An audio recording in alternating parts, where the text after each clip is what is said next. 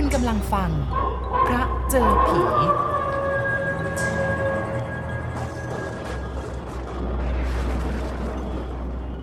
นี่เป็นอีกเหตุการณ์ตอนหนึ่งของนายทองคำที่ได้เร่ร่อน เมื่อไปทำงานเป็นคนใช้สนิทเสมอด้วยเลขานุการของท่านเศรษฐีผู้หนึ่ง ครั้นเมื่อเศรษฐีนั้นได้สิ้นบุญไป นายทองคำก็ไม่สมัครจะอยู่ทำงานกับนายใหม่ จึงมาอยู่กับเพื่อนๆเร่ร่อนหางานทำต่อไป ผมได้อาศัยอยู่กับเพื่อนหลายเดือน หลังจากในห้างได้สิ้นบุญไป ผมก็อยู่กับเพื่อน ไม่กล้าจะอยู่กับนายใหม่ ผู้มารับมรดก จะดีจะร้ายประการใด ผมพอมีเงินทองใช้จ่ายอยู่บ้าง โดยนายท่านได้ให้ไว้ใช้เสมอ แล้วก็เหลือเก็บไว้ ทั้งเงินเดือนของผมก็ไม่ได้ใช้จ่ายอะไรนัก จึงมีเงินเหลือเก็บอยู่มากพอใช้ แต่คนเรานี้ไม่ทำงาน นั่งนั่งนอนนอนอยู่เฉยๆจะได้หรือน่าเกลียด สำหรับวงสังคมนั้น จะต่ำจะสูง จะมีงานสูงงานต่ำแค่ไหน เหมาะแก่ใจก็ควรทำผมจึงเที่ยวหางานอยู่เรื่อยมา และความสมัครใจนั้นชอบอยู่กับท่านผู้ใหญ่ สมัครรับใช้ท่านครึ่งครึ่งคนใช้ ครึ่งครึ่งเลขานุการ ช่วยเบามือท่าน เมื่อพอมีความสามารถจะทำได้ ก็พอดีมีท่านผู้ใหญ่คนหนึ่งจะเดินทางไปประจำต่างประเทศเกิดเมตตาผม จึงได้เขียนจดหมายให้ผมถือเอาไว้ มาสมัครงานกับท่านเจ้าคุณ ซึ่งเป็นเพื่อนรักกันกับท่าน และเวลานี้ผมก็ได้มายืนอยู่หน้าบ้านนี้แล้ว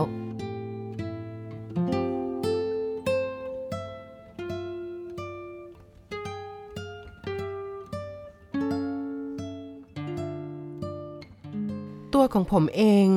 ได้เอื้อมมือไปกดกริ่งบ้าน ที่ประตูหน้าบ้านนั้นเขียนเอาไว้ว่า สันติสุข อยู่สองสามครั้ง แต่ก็ยังไม่มีใครออกมารับ เลยถือโอกาสมองข้ามกำแพงบ้านนั้นเพื่อสำรวจฐานะ เห็นเป็นบ้านที่ใหญ่โตมโหฬารบอกฐานะดี และบ้านข้างๆติดกันนั้นเล่าก็ดูมีฐานะดี เท่าๆกัน อยู่ติดกันเพียงแค่ชั่วกำแพงกั้นสำหรับบ้านที่ผมจะมาหานั้น มองข้ามกำแพงก็เห็นสภาพของตึกได้ดีว่า ใหญ่โตคล้ายกับวังเจ้าวังนาย ชะตาผมนี่หนีไม่พ้นบ้านโบราณใหญ่ ๆ แบบพระตำหนักเจ้านาย ตัวตึกปล่อยเถาไม้เลื้อยเกาะขึ้นเบื้องสูง เพื่อทำความเย็น หรือว่าเล่นศิลปะชนิด บ้านเป็นส่วนพฤกษศาสตร์ ร่มเย็นมีศิลปะไปอีกแบบหนึ่งหน้าต่างตอนบนของตึกปิด ไม่เปิดเหมือนบ้านใกล้เคียง ผมก็นึกเดาถึงอุปนิสัยใจคอเจ้าของบ้านว่า การไม่ทำตัวโอ้อาครึกครื้น คงเป็นคนมีนิสัยคร้านต่อวงสังคม ชอบอยู่อย่างสงบคลุกอยู่กับตู้หนังสือนานาประเภท การปิดหน้าต่างหมดทุกช่องอาจจะไม่ใช่ตึกตอนบนอาศัย คงจะชอบอาศัยด้านล่างมากกว่า คงจะไม่ใช่มนุษย์ที่เห็นแก่ตัวหรือเข้มงวดมัธยัติผิดธรรมดาชน ถ้าหากจะเป็นอย่างประการหลัง การมาสมัครงานของผม เห็นจะเป็นลูกผีลูกคนสละกระมัง ข่าวว่า บ้านนี้เป็นคนมั่งคั่ง ใจคอไม่ค่อยดี ว่าจะถูกสอบวิชาอย่างไรบ้าง อุ่นใจอยู่นิดนึงที่มีจดหมายถือมานี้คงจะเป็นหลักฐานได้ดี พอจะได้ไม่ต้องสอบอะไรกันเยอะ นึกอยากจะแกะซองออกอ่านซะก่อน ก็มีข้อความอย่างใดบ้าง แต่เกรงว่าซองจะมีพิรุษว่าถูกแกะ และทั้งก็เสียมารยาทที่จะแกะซองจดหมายที่ผู้ใหญ่ผนึกเอาไว้ ดูในช่วงเวลา 5 นาทีซึ่งนานเหมือนสักหนึ่งปี ก็มีเสียงถอดสลักประตู แล้วบานประตูก็เปิดออก ผมรีบติดกระดุมเสื้อให้เรียบร้อย เพื่อให้มีความสง่าบ้าง ด้วยเจตนาที่ต้องการจะตัดไม้ข่มหนามนายประตูเอาไว้ก่อน ว่าฉันไม่ใช่คนของานต่ำๆทำนะจ๊ะ แต่เอ๊ะน่าประหลาดจริงบ้านนี้ ประตูเปิดแล้วก็ไม่เห็นมีใครโผล่หน้าออกมาดูเลยว่าใครกดกริ่งประตู แต่ครั้นรอคอยไปตั้งหลายนาทีก็ไม่เห็นมีใครโผล่ออกมาดูก็ไม่กล้าจะโผล่เข้าไป แต่รอตั้งหลายนาทีก็ไม่ได้ความจึงอดใจไม่ไหว ก้าวพ้นธรณีประตู เลี้ยวซ้ายแลขวา หาผู้ที่เปิดประตูเพื่อจะเจรจากัน แต่ไม่ยักก็มีใครสักคนบ้าแปลกจริงบ้านนี้ มีระเบียบอะไรของเขา ผมยืนอยู่กับที่ เรื่องที่ควรกลัวและต้องควรระวังนั้นคือสุนัข บ้านใหญ่ ๆ แบบนี้จะไม่มีสุนัขย่อมเป็นไปไม่ได้ และถ้ามีก็ต้องเป็นอย่างตัวโตๆทีเดียว มีเสียงร้องขึ้นมาจากบนตึก เข้ามาสิ เป็นเสียงของผู้ชายห้าวๆกังวานออกมาผมถึงกับสะดุ้ง เหลียวดูตึกที่ใหญ่โต มีเถาไม้เลื้อยคลุมห้อยบังสายม่าน คนภายนอกจะมองเห็นคนภายในได้ยาก ผมงงงันอยู่ครู่หนึ่ง เพราะไม่คิดว่าจะถูกเชิญจากคนบนตึก และแทนที่จะเป็นคนเปิดประตู คนรักษาสวนประจำบ้านเชิญ เออ มีแปลกๆ เจ้าคนเปิดประตูแอบไปไหนซะละ่ะ ก็แล้วทำไมให้ท่านเจ้าบ้านเป็นคนเชิญซะเอง ผมว่าเสียงนั้นต้องเป็นเสียงของเจ้าบ้านแน่ ๆ เพราะกังวานเสียงบอกบุคลิกว่าเป็นคนมียศถาบรรดาศักดิ์ผมค่อยๆเดินใกล้ตัวตึกเข้าไปอย่างช้าๆ พลางแงนหน้าขึ้นมองไปตามเสียงที่ได้ยิน ภายใต้ร่มเงาของไม้เลื้อย มีชายคนหนึ่งยืนอยู่ที่เฉลียงตึก ท่านผู้นี้อายุราวๆห้าสิบเศษ แก้มตอบตาลึก หวีผมเรียบ ปากคาบกล้องยาสูบ ลักษณะนี้ต้องเป็นเจ้าบ้านแน่ๆ ผมยกมือก้มศีรษะไหว้อย่างนอบน้อม ท่านผู้นั้นก็ก้มศีรษะรับน้อยๆ แล้วผายมือให้ไปทางบันไดที่จะขึ้นตึก ผมก้าวขึ้นไปจนสุดบันไดก็ตรงห้องรับแขกพอดี แต่ว่าห้องนั้นไม่ค่อยสว่างมากนัก แม้จะกว้างใหญ่เป็นห้องโถง แต่ว่าประตูหน้าต่างด้านในนั้น ก็ถูกปิดเอาไว้หมด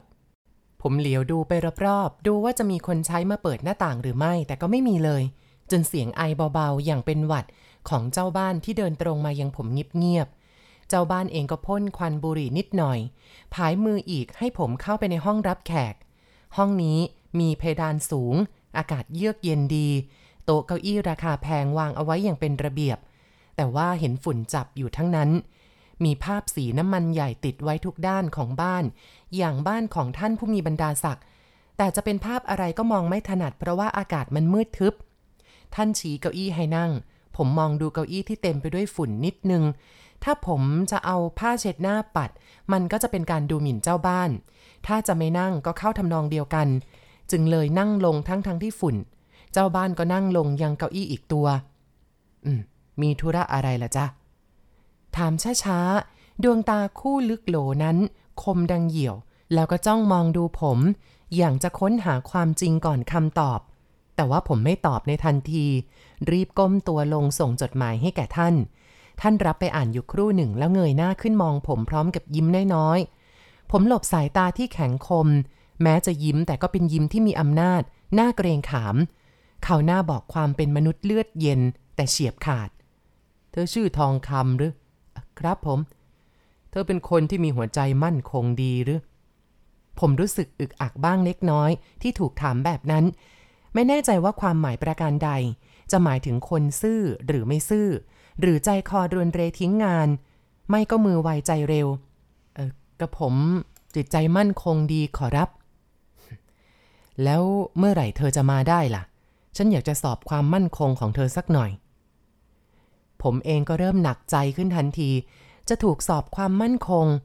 มันหมายถึงแค่ไหน วิชาแน่นหรือไม่แน่นกระมัง หรือจะอะไรกันแน่ กระผมมีความรู้น้อยขอรับ ไม่ทราบว่าจะเพียงพอที่จะรับใช้ใต้เท้าได้หรือไม่ อ๋อ เธออาจจะนึกถึงหน้าที่กระมัง ที่ฉันพูดว่าจะสอบเปล่าเลย งานของเราไม่มีอะไรมาก เชื่อว่าเธอต้องทำได้แน่ แต่ฉันจะสอบอย่างอื่น เพราะเกรงว่าบางสิ่งบางอย่าง เธอจะไม่กล้ารับหน้าที่ได้เหมือนคนก่อนๆที่ลาออกไป ท่านพูดอย่างเคร่งขรึมตึกตรอง ผมก็อึ้งอยู่แล้วก็รำพึงว่า อะไรกันที่จะสอบและมีคนลาออกไปแล้วหลายคน อึดอัดใจอยากจะถาม แต่เมื่อท่านผู้ใหญ่ไม่พูดก็ไม่เหมาะจะถาม เอาเถอะ ถ้าเธอมาวันหลัง เธอก็จะรู้เองว่าฉันจะสอบอะไร แล้วเธอจะมาได้เมื่อไหร่ล่ะ พรุ่งนี้ขอรับ ผมตอบโดยที่กระหายใคร่รู้ว่าจะถูกสอบอะไร รอนานวันก็กลุ้มใจ จะสอบได้ไม่ได้ จะได้รู้แล้วรู้รอด ดีทีเดียว ฉันต้องการเหมือนกัน เร็วได้ก็ดี และเมื่อผมลาท่านไปแล้วก็ออกเดินมาตามถนนโรยกรวด หัวใจยังคงเฝ้าอยู่ที่ท่านเจ้าบ้านไม่รู้หาย เป็นมนุษย์ที่แปลกและน่ากลัว ซึ่งผมไม่เคยพบคนแบบนี้มาก่อน ใครๆก็พูดว่าท่านร่ำรวย แต่ทำไมไม่บำรุงบ้านช่องให้ดูสะอาด แล้วผู้คนหายไปไหนกันหมด ถ้าผมจะโดนที่นั่งเลขานุการเถื่อนซะแล้วกระมัง คือทำหน้าที่ปัดกวาดบ้านช่องเสร็จสับไปในตัว เพราะนั่งพูดกับท่านก็หลายนาที ไม่เห็นวี่แววของคนในบ้านเลย พอเดินมาถึงประตูกำแพงก็ชงนใจถึงระเบียบและความเป็นอยู่ของบ้านนี้ คนเปิดประตูรับแล้วก็หายไปซะเฉยๆ ครั้นขาจะกลับนี่ประตูคงจะเปิดอยู่อย่างเดิม ไม่มีการปิดกันละผมก้าวพ้นธรณีประตูแล้วก็เดินออกไป โดยที่ไม่ได้สนใจว่า ใครจะปิดไม่ปิดก็ช่างใคร แต่แล้วก็ได้ยินเสียงประตูดังแอด ผมรีบหันไปดูทันทีเพื่อดูหน้าคนปิดประตูบ้าๆนั้นสักหน่อย ว่ามันจะมีหน้าตาอย่างไรกัน จึงทำอะไรแปลกๆแบบนั้น แต่ผมก็ดูไม่ทัน ประตูได้ปิดไปแล้วพี่กลบ้านนี้ ผมนึกในใจแล้วก็เดินดุ่มๆกลับ แต่ก็เกิดนึกขึ้นมาได้ว่า ผมกำลังเข้ามาหาเวรใส่ตัว บ้านนี้ไม่มีคนแน่ๆ นอกจากเจ้าบ้านคนเดียว พอผมกดกริ่งประตู เจ้าบ้านก็แอบมาเปิดนั่นแหละ เพราะกะเวลาดูจากการกดกริ่งแล้ว มันนานหนักกว่าประตูจะเปิด เจ้าบ้านเองต้องมาเปิดเองแล้วรีบหลบไป โดยไว้เหลี่ยมดูว่ามีคนใช้ ที่แท้ตัวคนเดียวทั้งนั้น บนบ้านจะหาใครสักคนก็ไม่มี อิตานี่คงเข็มชะมัด แต่อย่างไรกันแน่ ผู้ที่มีเมตตาผมที่ฝากให้ผมทำงานก็บอกว่า ท่านเป็นคนใจดีมาก มันจะอย่างไรกันแฮะ แต่ผมก็รับปากเขาแล้วนี่ จะดีหรือว่าจะชั่ว ผมก็ต้องมา ไม่เคยท้อถอยแล้วก็เสียคำพูดกับใครเลย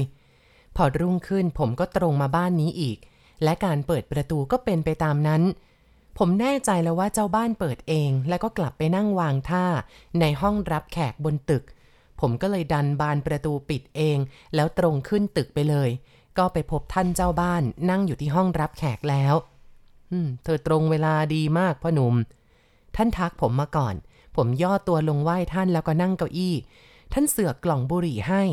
ผมก็เปิดกล่องเงินใหญ่ แล้วก็หยิบขึ้นจุดสูบ ฉันจะสอบเธอละ ท่านพูดขึ้นเฉยๆ แล้วก็ลุกขึ้นยืน ผมก็ลุกบ้าง ทั้งๆทที่ไม่รู้ว่าจะถูกสอบอะไร ท่านเดินไปช้าๆ แล้วก็เบา ด้วยรองเท้าแตะพื้นยางทำให้ไม่เกิดเสียงท่านเดินขึ้นบันไดจะไปชั้นบน ผมก็เดินตามหลังไปช้าๆ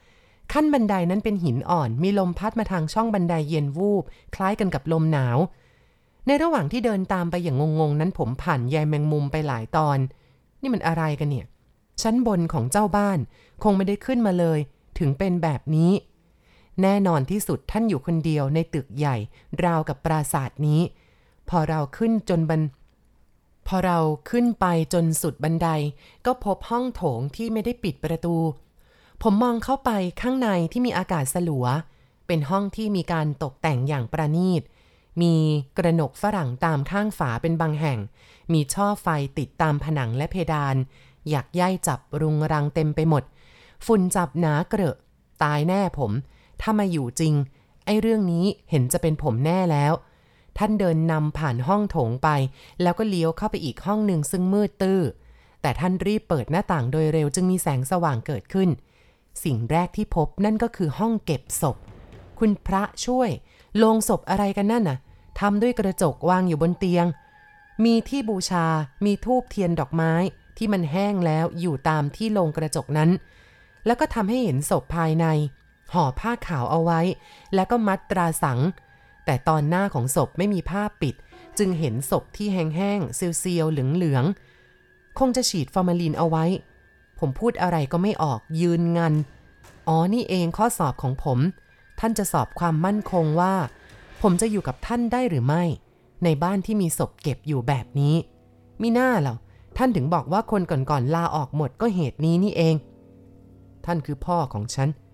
ท่านเจ้าคุณพูดแล้วก็ยืนถอนใจยาวอยู่ครู่หนึ่ง แล้วเดินไปอีกห้องหนึ่ง ผมรีบเดินตามไปติดๆด้วยรังเกียจการจะเดินอยู่ข้างหลัง แล้วก็ห่างท่านมากนัก โดยที่ในห้องนั้นมีศพอยู่ ตัวของท่านเจ้าคุณ หันมองดูผมอย่างช้าๆ แล้วก็ยิ้มอย่างรู้ใจผม ผมก็ยิ้มรับอย่างเศร้าๆ รู้สึกอายที่ท่านจับได้ว่ากลัว เธอคงกลัวละสิ ท่านพูด ผมก็ได้แต่ยิ้มแห้งๆ พูดอะไรก็ไม่ออก เอาเถอะ ยังใหม่อยู่ ท่านพูดต่อไปแล้วก็เดินนำผมย้อนกลับมา ทางบันไดหินอ่อน กลับมานั่งยังห้องรับแขกตามเดิม คืนนี้ฉันอยากให้เธอนอนกับฉันที่นี่สักคืนหนึ่งเพื่อทดสอบ ความกล้า ความมั่นคงของจิตใจของเธอ ความจริงงานบ้านฉันก็ไม่มีอะไรมากนักหรอก แต่บ้านมีศพคาบ้านอยู่ คนบางคนจึงกลัวไม่กล้าอยู่กับฉัน ถ้าเธอมั่นคงพออยู่ได้ พรุ่งนี้ก็ไปขนของมาอยู่กับฉันได้เลย ผมนี่พูดอะไรไม่ออก แต่ความจริงแล้วเห็นว่าไม่เท่าไหร่ การมีศพคาบ้านนั้นก็มีกันอยู่หลายบ้าน เฉพาะที่มีฐานะมั่งคั่ง เขาก็อยู่กันได้ แต่ต้องหลายคนหน่อย ถ้าบ้านเล็กๆ ก็ไม่น่ากลัว แต่บ้านใหญ่แบบนี้ออกจะสะเทือนใจอยู่บ้าง ตามฉันมา ฉันจะให้เธอดูห้องพักของเธอ ท่านพูด ผมก็ลุกขึ้นเดินตามท่านไป โดยไม่ได้คัดค้านอะไร ใจคอออกจะเลยลอย นี่ทำไมชะตาผมถึงต้องโดนเข้ากับผีผีสังสางแบบนี้อยู่เรื่อยๆ โดนมาบ่อย ก็น่าจะชินชาบ้าง แต่มันก็ยังไม่เคยชิน การที่ไม่คัดค้านอะไรเลย ก็โดยว่าเกิดความอาย เกิดเป็นลูกผู้ชาย จะกลัวไปซะทุกเรื่อง มันก็เสียชาติเกิดเลยทำใจทื่อๆแบบนั้นเอง จะกลัวก็ไม่ใช่ จะไม่กลัวก็ไม่เชิง เล่นท่าเล่นทีของผู้ชาย ชนิดท่าดีทีเหลวไปพลางๆก่อน แล้วค่อยคิดแก้ไขในภายหลัง ท่านพาผมเดินมาถึงห้องห้องหนึ่ง ในห้องนั้นมีเตียงนอน โต๊ะเขียนหนังสือ ตู้หนังสือ และเก้าอี้นอนพร้อม ห้องนี้นอนสบาย ถ้านอนเล่นไปก่อนเถอะ ฉันจะไปทำงานทางด้านโน้น ค่ำๆจะมาพร้อมกันแล้วก็รับประทานอาหารด้วยกัน เธอก็นอนเล่นพักผ่อนไปตามสบาย หนังสืออยู่ในตู้หนังสือนะ ถ้าจะเอามาอ่าน เก้าอี้นอนก็มี พอท่านพูดจบ ท่านก็เดินจากไปโดยที่ไม่ได้ถามความสมัครใจเลยว่าผมยินดีจะทำงานกับท่านหรือไม่ ท่านโมเมเอาอย่างบังคับ ผมโค้งศีรษะแล้วก็ตอบอ้อมแอมว่า เป็นพระคุณที่สุดครับผม พอท่านเจ้าคุณหายไปแล้วผมทิ้งกายลงยังเก้าอี้ ถอนใจอย่างอ่อนเพลีย ตั้งคำถามกับตัวเองว่า นี่ผมมาที่นี่ทำไม แล้วก็มาเพื่ออะไร จึงต้องมารับทำงานในที่ที่ไม่น่าจะให้เกิดความสุขกับตัวเองแบบนี้ ไปแบกไปหามขุดดิน หรือไปทำถนนก็ยังได้ มาหลงไอ้ตำแหน่งจอมปลอมแบบนี้ทำไมกัน เลขานุการก็ไม่ใช่ เพราะความรู้ไม่เพียงพอ ลงท้ายก็ถื่นเถื่อนครึ่งคนใช้ ครึ่งเลขานุการมาหลงตำแหน่งบ้าๆแบบนี้ นึกไปคิดไปแล้วก็สำรวจดูห้องที่กำลังนั่งเล่นอยู่ รู้สึกว่ามันเป็นห้องที่เกินฐานะตัว ทุกสิ่งทุกอย่างมีราคาทั้งนั้น โต๊ะมุกเอยตู้มุกเอยเก้าอี้มุกเอยฐานะอย่างผมนี่ไม่เคยมี และก็คิดว่าคงจะไม่มีในชีวิต ในขณะสำรวจห้องนั้นก็เห็นแวบๆจากทางหางตา รู้ว่ามีคนเข้ามา พอเหลียวไปก็พบผู้หญิงคนหนึ่งถือถาดเงิน มีถ้วยกาแฟ และมีขนมปังเดินมาช้าๆ ก้มหน้าก้มตา ไม่มองดูผู้ที่แปลกหน้าที่มาใหม่ ผู้หญิงคนนั้นดวงหน้าซีดซีดๆเส้นผมหยาบหยาบๆขอบใจมากนะครับ ผมขอบใจเธอ เธอก็ไม่พูดอะไร ยิ้มน้อยๆอย่างซีดซีดๆและเมื่อวางถาดแล้วก็กลับออกไปอย่างเงียบ ในที่สุดก็รู้ว่าบ้านนี้อันที่จริงมีคนอยู่เหมือนกันมิใช่จะอยู่แต่ท่านเจ้าคุณเท่านั้น แปลกดี เงียบเหมือนไม่มีใครอีก ผมมองดูกาแฟแล้วก็ดื่มไม่ลง นึกรังเกียจแม่หญิงคนที่ถือถาดมา มือเธอซีดแทบจะเขียวทำให้รู้สึกหวาดกลัววัณโรคที่สุด เลยนอนอ่านหนังสือเล่น รอเวลาเจ้าคุณจะมาพบเมื่อท่านเสร็จงานแล้ว จากนั้นมีเสียงผู้หญิงคุยกันบ้างเบาๆในห้องถัดไป ทีท่าจะเกรงเจ้าคุณเวลาท่านอยู่เลยพากันเงียบเสียง พอท่านไปแต่ทางอื่นแล้ว จึงคุยกันแต่ก็ไม่ได้ดังนัก ผมแงนมองดูเพดานห้องอีกครั้งก็เห็นหยักใยเป็นระยะ ช่างกระไรคนที่นี่ ไม่ใช่ว่าไม่มี แต่ทำไมปล่อยไว้ราวกับบ้านร้างล่ะ ท่านเจ้าคุณเองก็ไม่ยักกระดุคนที่บ้านว่าเกียรติคร้านพอผมอ่านหนังสือไปก็หยุดคิดอะไรไป ด้วยความเย็นของตัวตึกนั้นเลยทำให้หลับ เสียงสุนัขราวสี่ห้าตัวเห่า แล้วก็หอนกันอึงคนึงทางนอกตึก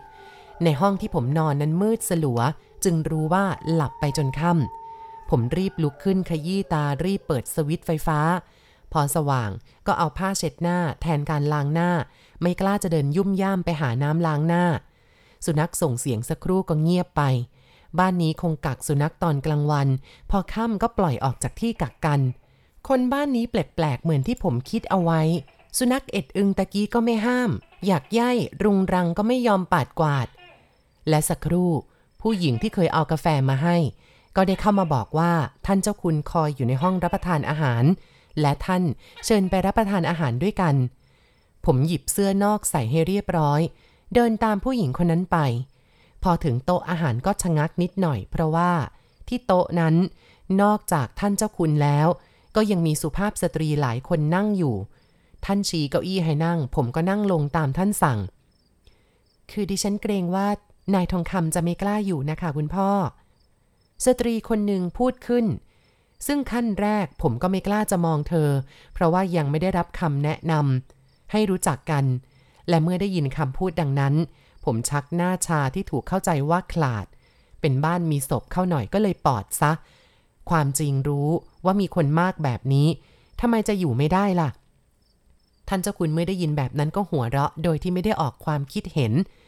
ในขณะนั้นเสียงสุนัขเห่าและหอนขึ้นอย่างเยือกเย็น ยิ่งกว่าเมื่อตอนแรก เสียงบานหน้าต่างชั้นบน เปิดปิดดังปึงปัง พวกที่นั่งอยู่โต๊ะอาหารมองหน้ากันนิ่ง เว้นแต่เจ้าคุณคนเดียว ที่ก้มหน้ารับประทานอาหารอย่างไม่สนใจสิ่งใด ตัวผมเองก็เฉยๆ เพราะคนใช้คนใดอาจจะขึ้นไปปิดหน้าต่างแรงไปหน่อย แต่พวกผู้หญิงนิ่งเงียบทำให้ห้องนั้นเกิดความเงียบ เสียงนกกลางคืนร้องอยู่บนยอดไม้ ฟังดูน่ากลัว ตอนแรกผมก็ออกจะขลาดขลาดอยู่บ้าง แต่ครั้นมาพบสุภาพสตรีเข้าก็เลยอาย จะทำขลาดได้อย่างไรกัน ผู้หญิงยังไม่กลัว เราเป็นผู้ชายจะกลัวได้หรือ มีหน้าที่จะต้องทำความอบอุ่นให้แก่พวกเธอถึงจะถูก ในระหว่างที่ผมกำลังหยิบแก้วน้ำจะดื่มก็ได้ยินเสียงฝีเท้าคนวิ่งอยู่หน้าเฉลียงตึก พอประเดี๋ยวก็ปรากฏภาพนั่นคือผู้หญิงคนใช้คนเก่านั่นเอง วิ่งเข้ามาหน้าตาตื่นกลัว โผเข้ากอดสุภาพสตรีที่นั่งอยู่ที่โต๊ะ ผมสะดุ้งในเหตุการณ์นิดหน่อย เจ้าคุณก็พงะ พวกผู้หญิงทั้งหมดตกตะลึงและงงงัน ผมเองก็ชักงงงันบ้าง แต่เหลียวไปทางผู้หญิงที่วิ่งมานั้น เพื่อจะค้นหาสาเหตุว่า อะไรที่ทำให้เธอตกใจ ทันใดนั้นผมก็พบชายแก่คนหนึ่งเดินผ่านเฉลียงไป คนแก่ครับ ผมบอกกับพวกในห้อง ผู้หญิงทั้งหมดมองตากันแล้วก็ครางเบาๆ ผู้หญิงคนหนึ่งในจำนวนนั้นพูดแกมคราง คนแก่ ผมชักนึกไหว ถ้าเช่นนั้นคนแก่ผู้ชายที่เป็นคนเข้าไปในบ้านนี้ไม่มี แล้วใครล่ะเมื่อกี้ผ่านไป ก็ผมเห็นชัดๆ ผมเริ่มเข้าใจเหตุการณ์ นึกถึงศพข้างบน ถ้ารุนแรงแบบนี้ก็เอาการอย่างนี้นี่แหละท่านเจ้าคุณถึงบอกว่ามีคนมาสมัครอยู่ก่อน แล้วก็ลาออกไปหมด แต่ตัวผมนี่นะสิจะอยู่ได้หรือเปล่า การกินอาหารก็ได้ชะงักลง โดยเรื่องนี้ได้เกิดขึ้น พวกผู้หญิงจับกลุ่มรวมกันหมด ผมได้โอกาสก็พิษดูโฉมทีละคน เธอสวยแทบทุกคน แม้น่าจะซีดเซียวเพราะตกใจกลัว แต่ก็ยังคงมีเขาความสวยอยู่มาก ท่านเจ้าคุณออกปากว่า จะส่งพวกผู้หญิงทั้งหมดไปยังห้องของเธอ ครั้นแล้วพวกเราก็พากันออกจากห้องอาหาร ผ่านห้องรับแขก ไปยังอีกด้านหนึ่งของตึกนั้น ผมก็เดินไปนึกในใจไปว่า น่าสงสารผู้หญิงเหล่านี้ ผู้ชายอกสามศอกยังอกสั่นปอดสั่น พอถึงห้องห้องหนึ่งซึ่งอยู่ติดกันกับรั้วบ้านของผู้มีอันจะกินอีกบ้านหนึ่งที่ต่อไป พวกผู้หญิงก็กรูเฮกันเข้าห้องจนหมด เหลือแต่เจ้าคุณกับผมสองคน เดินกลับมา เจ้าคุณก็สั่นศีรษะรำคาญจริง ๆ อยากจะส่งพวกนี้ไปอยู่ที่อื่นให้หมดเลย ท่านพูดคลางเดินนำผมก็ไม่ได้ตอบว่าอะไร นึกอยู่ว่าถ้าพวกผู้หญิงไปหมดและผมก็อยู่ไม่ได้เหมือนกัน ถ้าพวกผู้หญิงอยู่ก็พอกล้าอยู่ได้บ้าง พอมาถึงห้องรับแขกเจ้าคุณจุดยาเส้นพ่นควันขโมง แล้วก็พูดว่า คนที่จะเป็นเลขานุการของฉันทุกคนเนี่ยก็ต้องกล้า เธอกล้าพอที่จะขึ้นไปดูศพข้างบนกับฉันไหมล่ะ มีอีกหลายศพเลยนะ ผมหมดเสียงตอบใจหายวูบ นี่มันอะไรกัน มีอีกหลายศพ อนนี้จาเอ้ย บัดนี้แหละใจยังไม่หายสั่นคลอน ท่านจะชวนเข้าไปหากรรมอีกแล้ว แทบจะร้องออกไปอยู่แล้วว่าออไม่ขอรับประทานตำแหน่งนี้ดีกว่า แต่เกิดมานะขึ้นมา เอาศพก็ศพผีก็ผีโดนมาเยอะแล้ว ต้องใจแข็งบ้างละ และอีกทั้งท่านเจ้าคุณก็อยู่ทั้งคน พออุ่นใจบ้าง ท่านแกร่งดีเหลือเกินสมกับเป็นผู้ปกป้องลูกสาวได้ทั้งหมด เราได้เดินขึ้นบันไดหินอ่อนอีกครั้งหนึ่งอย่างตอนกลางวัน ผมใจแข็งเดินตามแต่ว่ารู้สึกขนลุกเกลียว ภาพของผู้ชายแก่เมื่อกี้นี่ยังติดตาอยู่ พอถึงห้องด้านบน เจ้าคุณก็เปิดไฟสว่างขึ้น รู้สึกว่าเขายังชั่ว แล้วก็นำไปยังศพบิดาของท่านก่อน ผมมองเขม็งไปยังศพที่เห็นอยู่ในโรงใจคอเริ่มไม่สู้จะดี เมื่อกี้ที่เห็นว่าเป็นผู้ชายแก่ พ่อฉันเองละ่ะ เลยเอะอะกันอยู่ด้านล่าง เด็กๆนี่กลัวกันนัก แต่ท่านก็ไม่เคยทำไมใคร ท่านพูดดังนั้นผมถึงกับชะงัก เกิดกลัวเสียวเข้าไปในห้วงหัวใจ เมื่อกี้ศพออกมาเดินให้เห็น แล้วกลับมานอนนิ่งตาแห้งเหี่ยวอยู่ในโรงรู้สึกเสียใจละที่หลวมตัวเข้ามาหาเคราะห์เจ้าคุณก็กวักมือให้ผมตามท่านเข้าไปอีกห้องห้องหนึ่งผมเข้าที่คับขันซะแล้วสิ ถ้าจะไม่ไปมันจะอยู่ได้หรือในห้องนี้ ท่านเปิดไฟก็เห็นศพอีกเช่นเคย ที่หน้าศพนั้นมีเครื่องบูชาและภาพถ่ายตั้งเอาไว้ นี่ลูกชายคนโตของฉัน ท่านว่า ผมก็ดูภาพที่ตั้งไว้ ยังหนุ่มแท้ๆ แต่ทำไมอายุสั้น แต่ไม่ใช่ธุระอะไรที่ผมจะต้องไปถาม ทั้งไม่สมัครใจจะรู้ แล้วก็ไม่สมัครใจที่จะเข้ามาอยู่แล้ว แต่ว่าศพนี้ใส่โลงทองทำธรรมดาไม่ทำโลงกระจก ผมถอนใจสะท้อน บ้านนี้เก็บศพเอาไว้เป็นสุสานเลยเนี่ย ทีนี้มาอีกห้องหนึ่งก็มีศพอีก นี่มันอะไรกันเจ้าประคุณเอ้ย ป่าช้ามีไม่เอาไปไว้สมกันอยู่ในบ้านราวกับโกดัง นี่เมียฉันเอง ท่านพูดแล้วสุดนั่งเก้าอี้อยู่ข้างศพ เขาหน้าโศก เหมือนกับกำลังคิดถึงเรื่องราวในอดีตเรื่องราวในความหลัง ฉันต้องมานั่งห้องนี้นานๆเป็นประจำแหละ ผมก็ไม่ได้ตอบในสิ่งที่ท่านพูด แต่รู้สึกว่ามันหนาวยังไงก็ไม่รู้ ราวกับว่านี่มันเป็นหน้าหนาว ท่านเดินต่อไปอีกห้อง ผมก็ต้องเป็นช้างเท้าหลัง จะแยกกับท่านก็เห็นจะขาดใจตาย จะหนีลงไปข้างล่างก็พบศพอีกหลายศพที่ต้องผ่าน ก็จะต้องช็อกตายซะ ไม่ห้องใดก็ห้องหนึ่ง ท่านพาต่อไปอีกห้องหนึ่ง เอาไปไหนไปกัน มันเข้าลึกแล้วเราเอ้ย ตายก็ตายหมดเรื่องไป ห้องนี้มีห้าศพ ทุกๆศพวางเข้าระเบียบดี และมีรูปถ่ายประจำเอาไว้ทุกโลง เจ้าคุณยืนนิ่ง มีอาการสลดใจ ส่วนผมเข้าไปดูภาพถ่ายเพราะว่าเห็นเป็นผู้หญิงทั้งนั้น พอเห็นหน้าภาพผู้ตาย มือเท้าอ่อนหัวใจระริก แทบร้องออกมาดัง ๆ นี่มันกรรมอะไรของผมแบบนี้นี่ ทุกภาพนั้นคือผู้หญิงที่นั่งร่วมโต๊ะอาหารเมื่อสักครู่นี้ท่านเจ้าคุณช่วยมือผมออกจากห้องนั้นไป แล้วก็ไปอีกห้องห้องหนึ่ง หัวใจผมไม่อยู่กับเนื้อกับตัวซะแล้ว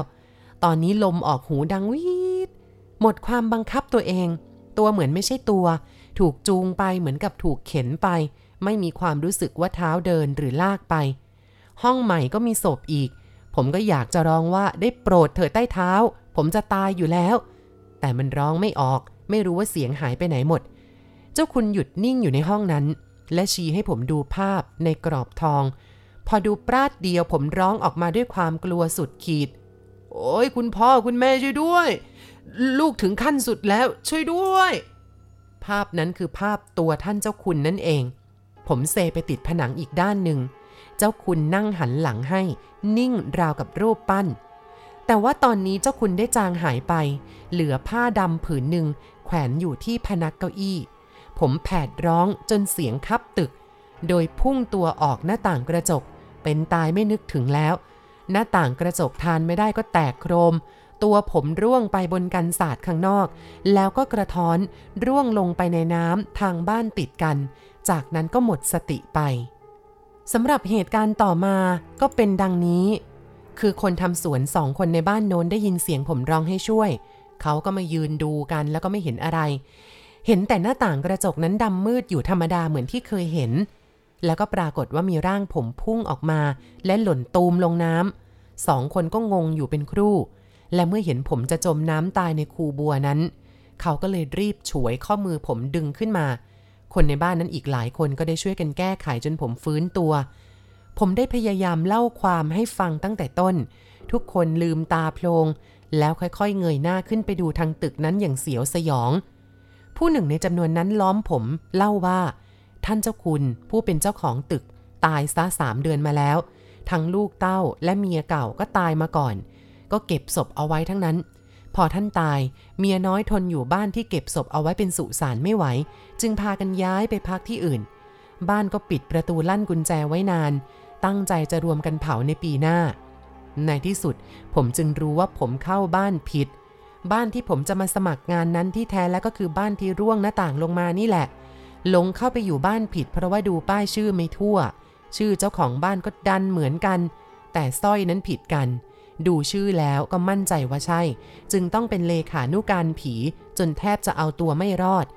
อยู่ๆมันก็แสเข้าไปหากรรมเองแท้ๆทองคำนะทองคำ